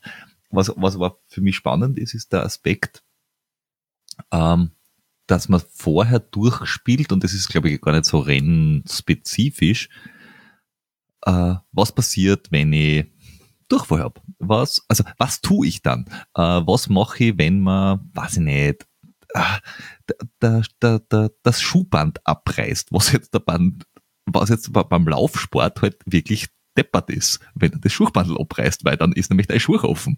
Äh, äh, habe ich dann, muss, komme ich dann noch bis zum Dropback von mir aus, wo ich Ersatzschuhe habe? Habe ich Ersatzschuhe? Äh, was mache ich, wenn man meinen Stock abreißt? Kann ich dann noch weiterlaufen? Kann ich nicht weiterlaufen? Muss ich meinen Laufstil ändern, damit ich dann bergab anders laufe, weil ich keinen Stock mehr habe? Also, die, die, also ich, es geht, glaube ich, gar nicht so darum, dass man sie jetzt kopfmäßig auf dieses Rennen ex, exakt vorbereitet, sondern eher auf die Situationen, die eine, eine Wahrscheinlichkeit haben, größer, weiß ich nicht, 0,2 Prozent, dass sie eintreten. Weil dass man sie nicht darauf vorbereiten kann, dass an im Salzburg ein Bär anfällt, na gut. Was ich dann mache, weiß ich nicht. Schau mal. aber, aber sowas wie, ich habe Applausen, ich habe, weiß ich nicht, ich habe mir aufgewetzt, ich habe meinen Stock abgebrochen, ist halt was äh, Wahrscheinliches im Ultralauf. Und ja. das wäre, glaube ich, hilfreich. Ja, also wie gesagt, manche haben Stress, wenn sie nicht planen. Die anderen haben Stress, wenn sie planen. Auch das ist ganz, ganz, ganz, ganz individuell. Das ist nun mal so. Ähm, und wenn wir gerade zum Thema bei, bei übermotiviert sind, also bei Übermotivation, da sollte man auch im Vorfeld vielleicht sich schon im Training oder auch generell vorher im Kopf durchgehen. Wenn angenommen, wir sind bei einem ganz extremen Wettkampf wo, den wir vorher noch nicht gemacht haben, wo wir nicht wissen, was auf einem zukommt zum Beispiel. Dass wir uns auch vorher bewusst machen, ja, ich bin motiviert, ich bin so motiviert, ich ziehe das auf alle Fälle durch. Aber dass wir uns auch dann bewusst machen, was, also wo höre ich auf? Was muss passieren, damit ich auch aufhöre? Als Beispiel, ich äh, pinkel Blut. Oder ich ähm, bin so schwer gestürzt, dass irgendwie das und das passiert. Also sowas könnte man sich auch im Vorfeld fragen. Was muss passieren, damit ich trotz Motivation dennoch ein Without Finish mache? Da, da, da, da, da finde ich sehr spannend die Entscheidungsfindung vom Franz, das habe ich schon ein paar Mal gebracht, vom Preis Franz beim Race Across America, der mit seinem Teamarzt gesagt hat, oh, ich habe mir, ich hab mir die, die äh, äh, wie, wie heißt das oben beim, bei der Schulter, ähm, ähm, das ähm, den Knochen oben. äh, na, den, den, Knochen oben, Schlüsselbein, danke, das Schlüsselbein gebrochen. Äh, sie haben es wieder zusammengeschustert im Krankenhaus und er hat gesagt, naja, kann jetzt weiterfahren? Und der, der Arzt hat gesagt, naja, schon. Und er hat gesagt, naja, was ist, wenn ich nochmal herfall? Naja, dann wird er wahrscheinlich das Schlüsselbein in die Lungen fahren. Bin ich dann tot? Na, na gut, dann fahr ich weiter. der hat eine ganz klare Strategie gehabt. Es ist vielleicht ein bisschen on the edge, aber die Überlegung war, ist es ein ernsthafter Schaden für mein restliches Leben? Ja, also Ultraläufer sind auf jeden Fall bereit, äh, Schmerzen in Kauf zu nehmen und äh, ja, auch schlimme Verletzungen, ähm, trotz schlimmer Verletzungen weiterzulaufen. Ich, ich, ich glaube, es ist aber tatsächlich, äh, wir, wir haben es ja schon ein paar Mal äh, gehabt, jetzt da auch, auch mit verschiedenen Trainern und Läufern und so weiter und so fort. Ich glaube, die, die schwierigste Einschätzung, die du während dem Ultralaufen dann auch treffen musst oder kannst oder wo es halt wirklich schwierig wird, ist, es tut weh. Ist das jetzt da ähm, ein, ein, eine, ein Belastungsschmerz oder ist das jetzt ein, da ist was gar nicht okay Schmerz? Weil also welches Auer ist jetzt da ein Hör auf Auer und welches Auer ist, naja, wird schon wieder weggehen, Auer. Und das ist, glaube ja. das ist, glaube ich, Erfahrung, und wenn ich dir noch mal ganz kurz dazwischen grätschen dürfte, und da bin ich manchmal ein bisschen neidisch auf die Ultraradlfahrer, weil die haben ein Team und die haben äh, Leute, die von außen reinschauen können und dir ein bisschen eine zweite Meinung geben können, was äh, wir Ultraläufer äh, nicht immer so haben. Ja, und der, der, vor allem die Entscheidung zum auch abnehmen, auch abnehmen weil der Teamarzt sagt, du fährst weiter, du bleibst stehen, fertig ja. aus. Genau, ja. Deswegen müssen wir einfach selber auch ein bisschen wissen, wann wir vielleicht auch einfach mal sagen, Cut. Bis hier und nicht weiter. Und das ist bei manchen ist das äh, Durchfall und beim anderen ist Durchfall noch das normale. Ja, manche trainieren das, ja auch. Genau, ja. Weil, weil das immer passiert. Ja.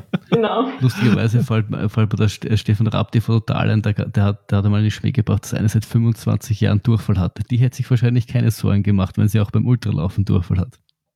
Ja, ja. Und es gibt ja auch, auch Leute, die das äh, quasi die einfach sagen, wenn, wenn die Belastungsdauer X ist, dann passiert das, egal wie oft sie es trainiert haben, es, es passiert halt einfach und sie haben damit gelernt zu leben. Ja. Und bei anderen ist es halt, wenn sowas passiert, halt wirklich schon das, das, das the end of the road. Uh, und, und sagst, ja. okay, wenn mir das passiert, dann ist bei mir uh, Energie weg, dann ist alles weg und dann muss ich ja auch wirklich aufhören, weil sonst uh, liege irgendwo und komme gar nicht mehr weiter. Aber das ist auch wieder ein gutes Beispiel. Ähm, angenommen, äh, man nimmt die Antibabypille und man bekommt Durchfall.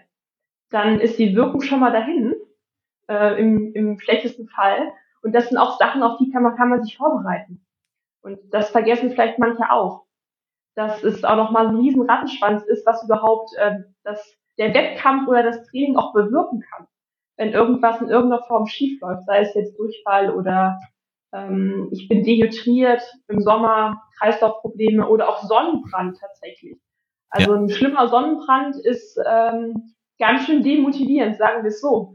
Und da einfach mal ein bisschen dran zu denken, je nachdem, wo der Wettkampf oder das Training stattfindet, das kann einfach schon enorm helfen. Und, und, da, und das, genau. das ist auch irgendwie wieder, wiederum das Spannende am, am, am langen Ausdauersport, dass er dann wieder so facettenreich oder so komplex klingt, klingt fast ein bisschen negativ, aber so, so facettenreich finde ich, ist, ist eh das richtige Wort, dass es, dass es dann manchmal einfach nur, hm, man, man weiß, indem man es einfach tut, weil du kannst dir noch so viele Gedanken vormachen, du weißt einfach äh, nicht zwingend, wie es dir nach Stunde 15 geht, wenn du noch nie so lange gelaufen bist, aber dadurch, dass du es mal, mal erlebst, äh, dir da quasi Werkzeug aneignest, das du einfach beim nächsten Mal wieder benutzt. Und selbst wenn du das jahrelang machst, gibt es immer noch diesen einen Lauf, der dir dann lehrt, dass du noch nicht alles weißt. Und der dich dann wieder so auf den Boden der Tatsachen zurückbringt und äh, dir zeigt, dass Ultrasport einfach nicht äh, vorhersehbar ist. Und das ist das, was ich noch für mich dann oftmals abhebt vom 10-Kilometer-Lauf hast du ein paar gemacht, irgendwann weißt du einfach, okay, da tut einfach nur der Scheiße weh und äh, wenn ich gut trainiert bin, laufe ich schnell und wenn ich weniger gut trainiert bin, dann bin ich hinter meinen Erwartungen.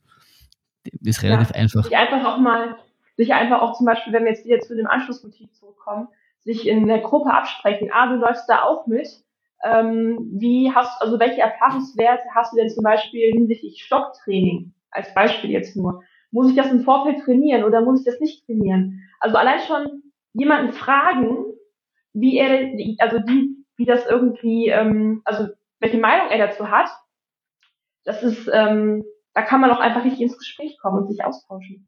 Mhm. Ähm, ich würde mal gern, gerne auf, auf, die, auf die ganze Arbeit zurückkommen. Also, du hast das ja auf, auf Motivation aufgebaut. Also, also als, als Grund, als Grundblock quasi, wo sich das Ganze dann ein bisschen äh, spezialisiert hat auf das Ultra-Trail-Laufen. Ähm, hast du da jetzt da eine gewisse Grundthese auch gehabt, die du dann versuchst, das zu, zu äh, verifizieren? Und hast du dann am Schluss, wo du sagst, okay, und das waren jetzt meine drei, fünf, sieben, zehn äh, Key Findings? Genau, also ähm, ich bin zum Entschluss gekommen, dass es einfach viel zu wenig Forschung gibt in dem Bereich. Ähm, also mentales Training im, im Ultra-Trail ähm, laufen in Bezug auf die Motivation und ähm, dann jeweils nochmal auf die Leistung. Also das Thema war Einfluss äh, von Motivation auf die Leistung beim Ultratrail-Laufen ähm, und also eingebettet in mentales Training. Und da muss einfach noch ganz viel Forschung passieren, generell bei mentalem Training im Ausdauersport. Mhm. Und ähm, wir hatten jetzt die drei Hauptmotive, also Anschluss, Macht und äh, Leistungsmotiv, schon vorweggegriffen. Aber das war so die Quintessenz meiner Arbeit, dass ich gesagt habe, konzentriert euch einfach auf diese Basics. Vielleicht sind diese drei Basics für euch dabei. Das ist sehr wahrscheinlich, dass ihr entweder das Leistungsmotiv habt, das Machtmotiv oder das Anschlussmotiv. Versucht da so ein bisschen ähm, zu analysieren, wie seid ihr dazu gekommen, warum habt ihr das als Motiv, wie ist euer ja, wo seid ihr generell eingebettet, in welchem sozialen Milieu? Und versucht einfach für euch rauszufinden, generell, warum ihr das habt, das Motiv, und wie euch das in irgendeiner Form helfen kann im Wettkampf, im Training. Und das ist auch das Leistungsmotiv kann total motivierend sein. Also wir haben jetzt ziemlich viel über das Anschlussmotiv gesprochen, aber auch das Leistungsmotiv hat ganz, ganz äh, tolle Seiten, die man auf jeden Fall nutzen kann. Mhm ich, ich, was, was jetzt da, was, was, wenn jetzt da mich selber versuche zu reflektieren, ähm, interessiert mir, kann ich in verschiedenen Situationen einem unterschiedlichen Motiv folgen? Ähm, kann man, ja. Die Frage ist aber, wo, welches Grundmotiv habe ich quasi? Also welches Motiv verfolge ich generell, okay. dass ich Sport mache? Aber man kann ja auch, während ich Sport mache, die Motive switchen. Also genau, als Beispiel, genau, das meine ich. Genau, als Beispiel, ich treibe Sport und äh, plötzlich habe ich aber niemanden mehr, der gerade mit mir laufen geht. Dann fällt das Anschlussmotiv weg, obwohl ich eigentlich immer meine Samstagsrunde mit XYZ gemacht habe, aber im Wettkampf ist es nicht mehr das Anschlussmotiv. Dann kann das Motiv auch einfach wechseln. Aber auch darauf sollte man sich vorbereiten. Okay, na, weil, weil, dass man sich darüber Gedanken macht, ja. Ja, genau. Na, das, das meinte ich, weil, weil, weil wir haben es quasi durch in, insofern, weil wenn ich jetzt alleine laufen gehe, dann ist es definitiv das Leistungsmotiv. Äh, weil Anschluss ist es dann nicht, weil dann gehe ich halt alleine laufen und dann will ich irgendwas erreichen. Äh, wenn du etwas noch nicht gemacht hast, also wenn ich habe zum Beispiel noch nie einen 100 Meiler gemacht, der Flo schon, und wenn ich sage, okay, ich möchte einmal einen 100 Meiler machen, dann wäre es wahrscheinlich, Fragezeichen, das Machtmotiv, weil ich quasi meinem Körper einmal beweisen muss oder mir selber oder whosoever, äh, dass ich das auch schaffe, weil das andere habe ich halt schon geschafft und wenn jetzt da was nicht als Begleittraktor bei irgendwem dabei bin oder wir einen gemeinschaftlich irgendeinen Wettkampf machen, wo wir sagen, wir, wir starten und finishen gemeinsam oder was auch immer, oder du bist als Pacer für irgendwen dabei, dann ist es wahrscheinlich das Anschlussmotiv. Aber es ist immer noch dieselbe Person, du musst es nur wissen, bevor du loslaufst. Und da würde ich jetzt gerne einen Bogen spannen, nämlich, dass man, wenn man gemeinsam läuft, äh, das haben wir ja schon oft gehört vom, vom Transalpinrand oder so, dass sich die Menschen vorher darüber einig werden, welches Ziel oder Motiv sie verfolgen, dass nicht einer Leistungsmotiv hat und der andere, weiß ich nicht, Anschlussmotiv, das wäre halt ein bisschen scheiße. Ja, der eine will nur schnacken und will mal irgendwie so ein bisschen Smalltalk halten und der andere will wegflitzen. Das genau. ist ganz schlecht. Ja. Also das Gesundheitsmotiv ist wahrscheinlich beim Transalpinrun eher nicht so gegeben, dass jemand sagt, ich laufe diese Strecke, weil ähm, ich meinem Körper jetzt was Gutes tun möchte. Das ist sehr unwahrscheinlich. Ähm, denn für die Psyche ist es ganz toll. Dann natürlich schon. Natürlich, da sollte man sich im Vorfeld einig sein, ähm, gerade wenn man ein Duo ist. Also zum Beispiel, ähm, man läuft zusammen in der Wüste, den bekannten Lauf, den man ja kennt. Ähm, da sollte man sich vorher schon einig sein, wie man mit schlechten Situationen und Emotionen umgeht. Weil Motivation und Emotion hängt ganz, ganz eng zusammen. Äh, ähm, eigene Emo also eigene Emotion oder Emotion im, im Paarlauf oder in der Gruppe?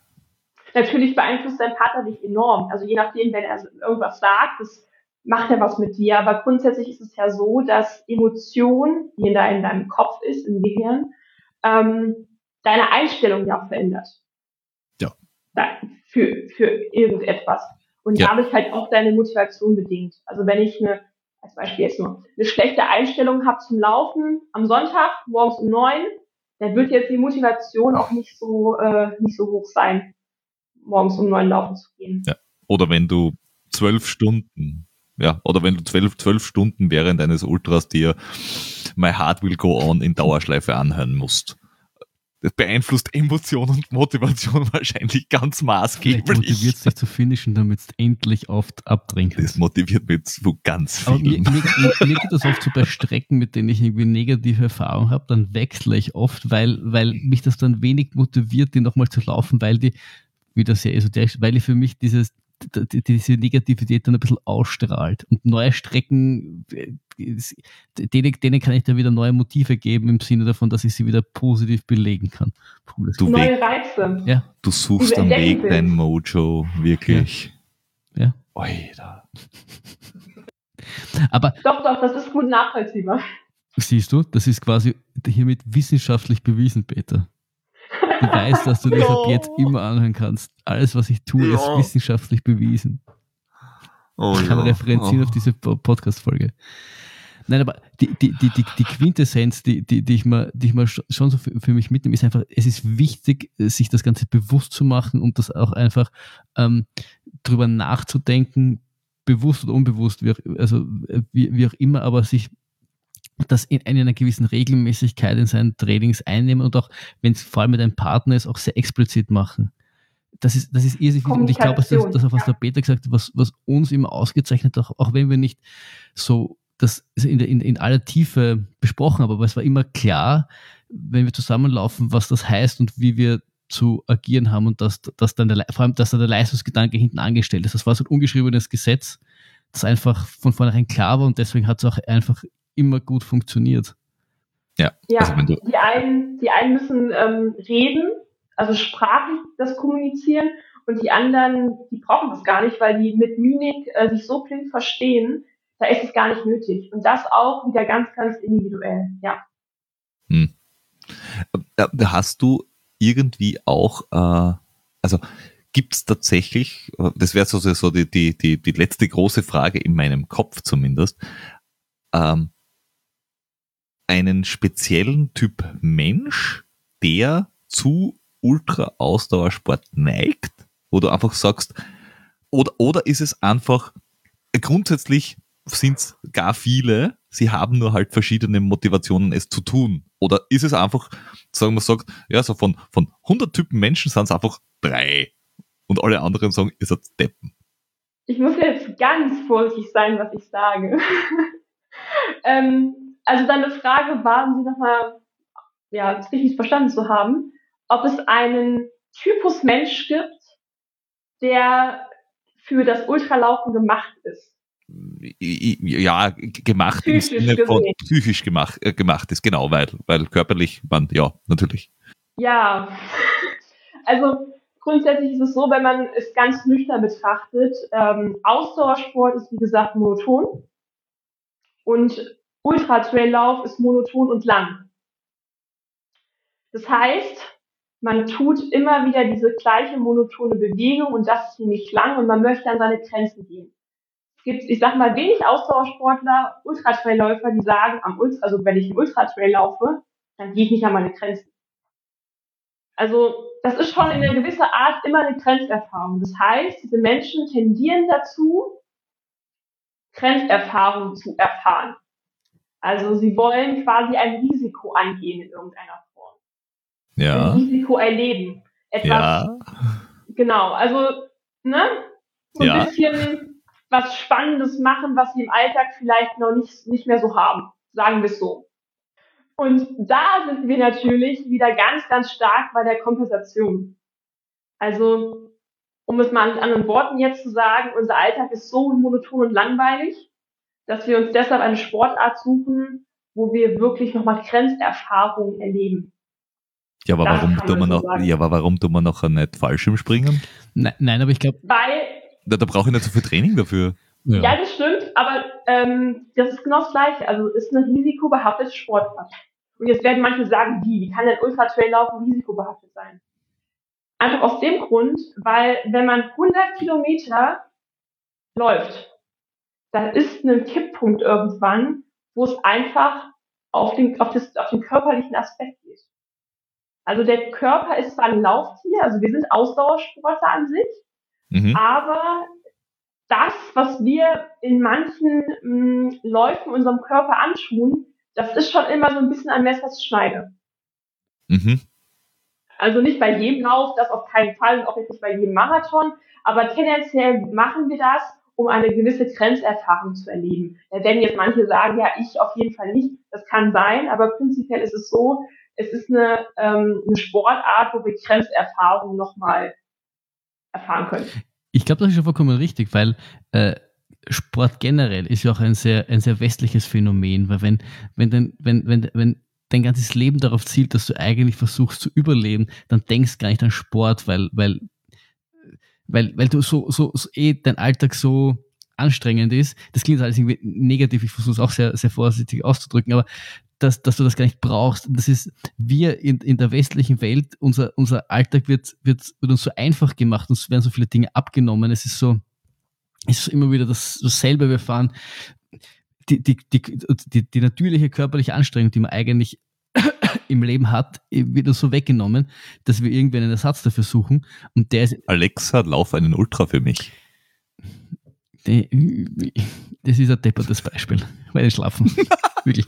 Nein, aber ich, ich glaube, das ist einfach de- deswegen äh, kein, kein, kein, keiner in der nicht westlichen Welt wird draufkommen, einfach joggen zu gehen, weil warum? Das Leben ist eh anstrengend genug. Und wir in der westlichen Welt haben es wieder zu gut, dass wir irgendwo dann auch wieder diese Anstrengung brauchen, weil ich glaube, die dann doch irgendwie sehr tief in uns drinsteckt, dass wir äh, uns, dass wir einfach schwitzen müssen und ein bisschen uns, uns auspowern müssen, damit wir einfach wir selbst sind. Genau, ja, so könnte man es einfach auch ausdrücken. Also wir müssen uns nicht die Sorge machen, wo wir als nächstes Essen herbekommen, sondern wir können uns schon schon anderen Dingen auf dieser Pyramide widmen.